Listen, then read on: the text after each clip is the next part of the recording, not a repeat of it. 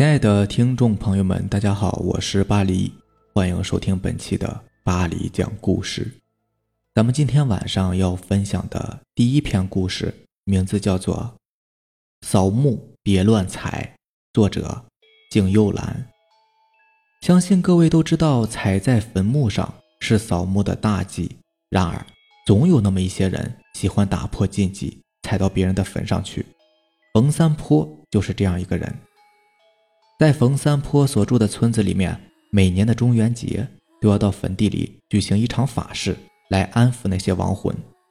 冯三坡呢，自小就是一个远近闻名的活泼鬼，在漫长繁琐的法事上，自然是坐不住的，所以不一会儿他就溜走了。冯三坡在坟地里边东游西逛，还哼着小曲的一脚踢飞一个石子，不知不觉他就走远了。等他发现的时候，自己已经不知道走到哪里去了，但他也不以为然，心里想着，大不了在这儿睡上一晚上，明天守夜的老王回来了，再请他带我出去就行了。他在坟地里边慢悠悠地走着，一个不注意，竟然踩到了一个坟包上来了。然而神经大条的他还是没当回事，走到旁边就这么坐了下来。坐着坐着，他就感觉背后有点凉飕飕的，伸手往背后一抓，诶。怎么是头发？这下他神经再大条也知道中奖了，立马跳起来拔腿就跑。他拼命的往前跑，可跑了半个多小时也跑不出去。他就想回头看看到底是什么东西，结果一回头他就愣了，后边啥也没有啊！自己瞎跑个啥呀？他再次确认后面没有任何东西之后，放心的呼了一口气，扭头打算走出去。可就是这么一扭头，鼻尖几乎贴上了一张腐烂的人脸，吓得他哇的一声大叫，两眼翻白，昏了过去。第二天他醒来的时候，已经躺在自家床上了。幸亏看地的王大爷在坟地里发现了他，不然他可就真要在那里安家了。在感谢王大爷之余，也不忘暗自松了一口气。没想到王大爷接下来悠悠的一句话。让他汗毛都竖了起来。王大爷悠悠地说：“破仔，你也是的，在坟地里跑步就跑步吧，你还原地跑啊？原地跑就算了，你踩那十几座坟包干啥子呀？”冯三坡那几个月可是每天晚上都得在梦里跟十几座坟包的主人道歉。刚开始家人认为他活该，也就没管，后来闹得越来越凶了。冯三坡早上起来，竟然发现身上盖的被子上写了一行字：“今你踩我坟，明你睡我旁，如有下次，定请你来。”家人见此情形，没有办法，也只好请来和尚做了一场法事，这才将这件事情摆平。所以啊，千万不要随便踩别人的坟呐。下面这个故事名字叫。去世的音乐老师。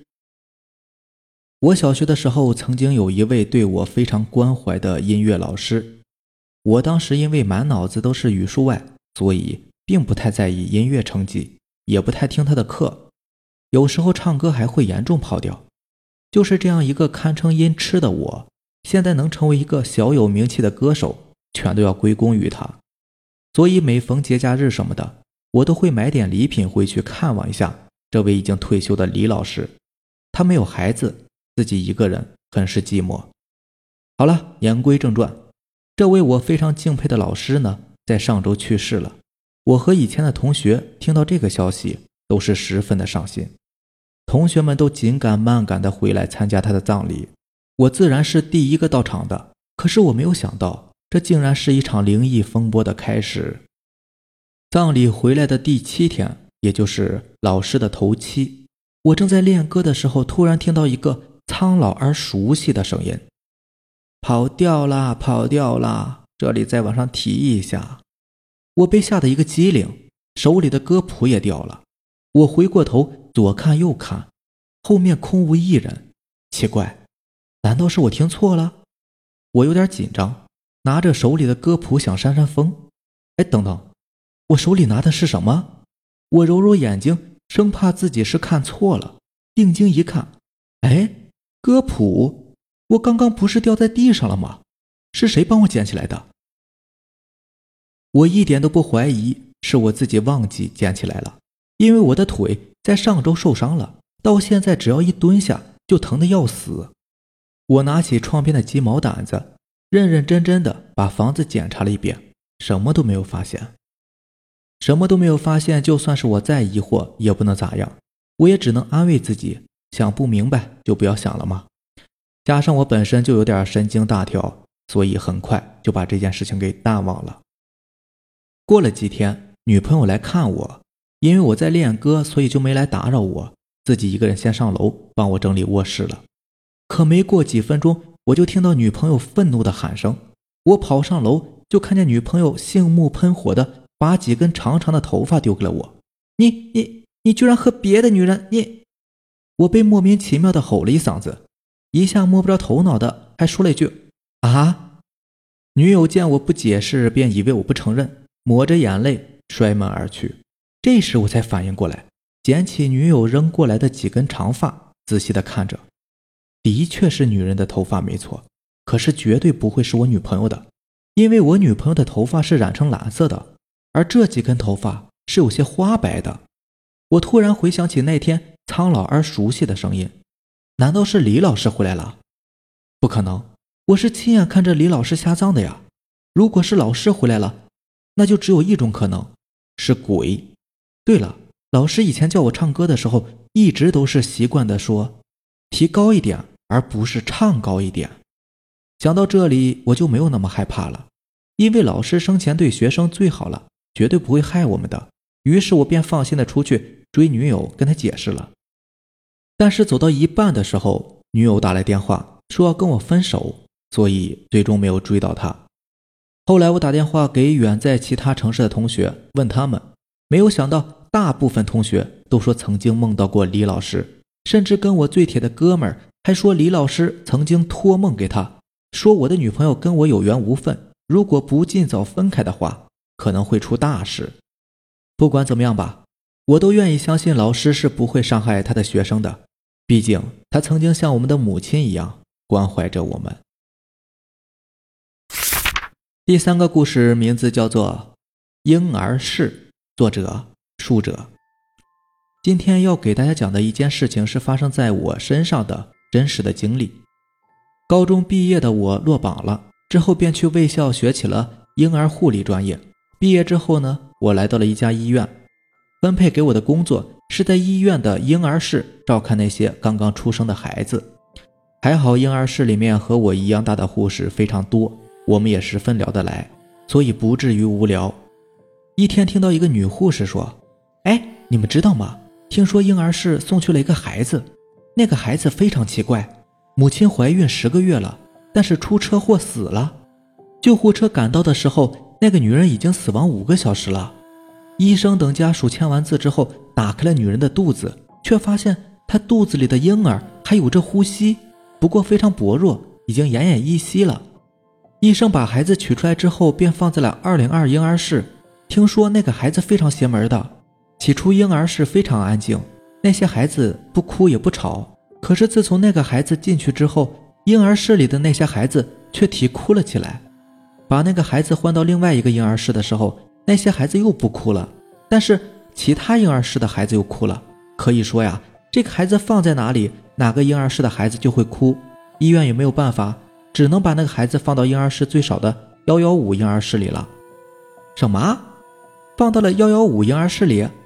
我听到他们说幺幺五婴儿室时，便问道：“是啊，听说是今天早上才送过去的，决定以后就放在那里了。”毕竟孩子还小嘛，现在还不能带出来，没办法，只能放到婴儿最少的婴儿室里。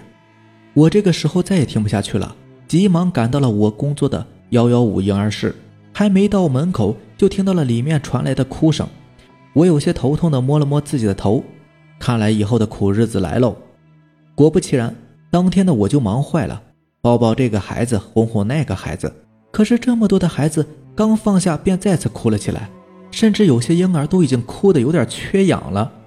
由于这个孩子的到来，我们几个人没有办法之下，只能加班了。直到晚上的时候，那些孩子停止了哭声之后，他们几个护士便离去了。我刚换好衣服之后也准备走，可是这时那些孩子又哭了起来。我看了看周围，没有一个护士，只剩下我自己了。没办法，我那天晚上便睡在了婴儿室里面，一直忙到了十二点，那些孩子才睡了下去。带着一身疲惫的我躺在床上，可是刚睡没多久，一个孩子哭了起来。我有些生气的走了过去，挨个看了看，发现哭声是来自于那个今天早上才来的孩子。我对那个孩子骂道：“你这个小孩怎么这样啊？哭什么哭？你知不知道我今天有多累啊？你就不能让我休息会儿啊？再哭再哭，把你扔出去！”那个孩子好像是能听明白我在说什么，哭声更大了。我不去管他，可是他的哭声越来越大，整个婴儿室里都回荡着那个婴儿的哭声。可是没过一会儿，他的哭声突然停止了。我有些疑惑地走了过去，可是我发现这哪里还是个孩子呀？只见他皮肤枯萎，脸上布满了皱纹，眼球非常的大，大的甚至要撑破整个脑袋。当天晚上我便离开了这里，后来呢便被开除了。直到现在，我想起那个孩子的样子，还经常失眠呢。第四个故事的名字叫《关不上的门》，作者 J Two。说这个故事之前呢，我先来介绍一下我自己吧。我的名字叫做阿姨。故事发生的时候我十二岁，尽管现在我都二十多了，仍然不能忘记那一晚。十二岁的我在读小学六年级，每天晚上我都不可以太晚睡觉的，因为我要上学，爸妈怕我迟到，每天晚上九点。就要我回房间睡觉，这一晚也不例外。可是我还想再多看一会儿电视呢，有我喜欢的偶像演的电视剧。不过我爸爸却由不得我，说道：“快回房间睡觉了，明天迟到别说我没提醒你哦。”说完还瞪了我一眼，我也只能灰溜溜的回房间睡觉了。我慢慢的走上二楼，去厕所刷牙，然后进房间睡觉。我慢吞吞的关上自己的房间门。从桌子上面拿起了 M P 三，准备听歌睡觉。可就在这个时候，我突然听到了其他的声音，于是我竖起耳朵，仔细的听着。砰，砰，砰，声音时大时小。我放下手中的 M P 三，打开了自己的房门，走到客厅，寻找着声音的来源。我走到爸爸妈妈的房间门口，找到了声音的来源，是爸妈的房门没有关好，稍微有点风。就会使房门发出声响。我把房门关上，转身回到自己的房间，脱了鞋子上床睡觉。我习惯性的盖好被子，关灯，准备去见见周公了。这时，我隐隐约约又听到了声响，砰，砰，砰。哎，难道是我刚刚没有把房门关好吗？怎么这么麻烦呢？又要起床去关门了。我很不情愿的起床去关门。这次我关上门。还尝试在外面确实推不开之后，我才回房间睡觉的。我再次回到床上睡觉，突然又传来砰砰砰的声音。这一次，我真的害怕了。我马上拿起被子盖住自己的头，手忍不住的哆嗦起来。天哪！我不是确定门都关好了吗？为什么又开了呢？不会，不会是那个东西吧？怎么办？怎么办？如果是鬼的话，那我不会是很危险吗？我脑子里不停的胡思乱想，怎么办呢？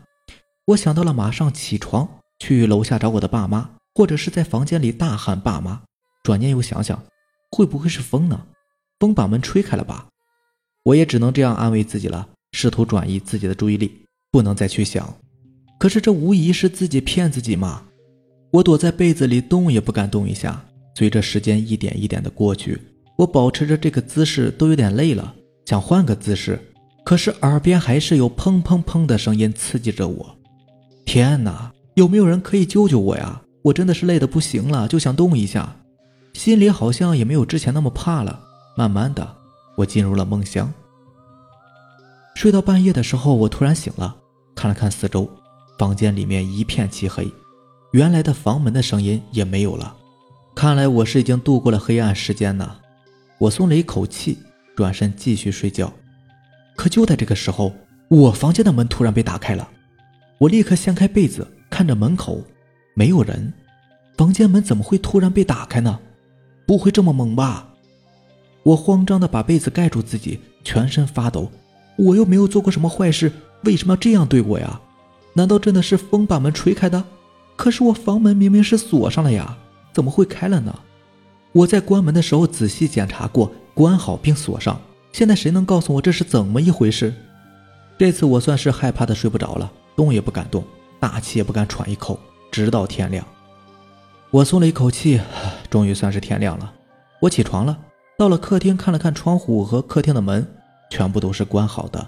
那昨天晚上何来的风把门吹开的解释呢？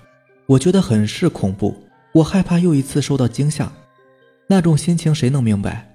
我把昨晚的事情告诉了同学，同学却说出了更让我匪夷所思的答案。哎，你房门被打开的时候有没有看到有光啊？如果有光的话。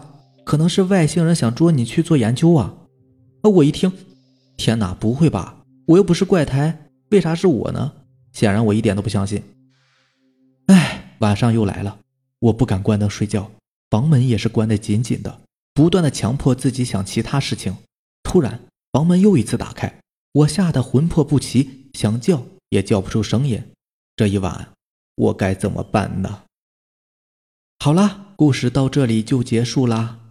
咱们这位同学也是小逗逼一个呀，他同学也挺逗的，还说外星人要捉他去做研究，也蛮搞笑的。行吧，以上就是咱们今天晚上所有的故事了。如果喜欢咱们的节目呢，就点个订阅吧。对，一定要点个订阅，点个订阅你们又不花钱，对不对？也不费事，就点个订阅嘛。然后呢，如果如果你也有比较精彩的故事想要分享给我呢？不是分享给我，是分享给咱们的听众，可以直接给我私信，给我留言，或者是加我的 QQ 微信四五七五幺七五二九四五七五幺七五二九。那咱们明天见吧，拜拜，晚安。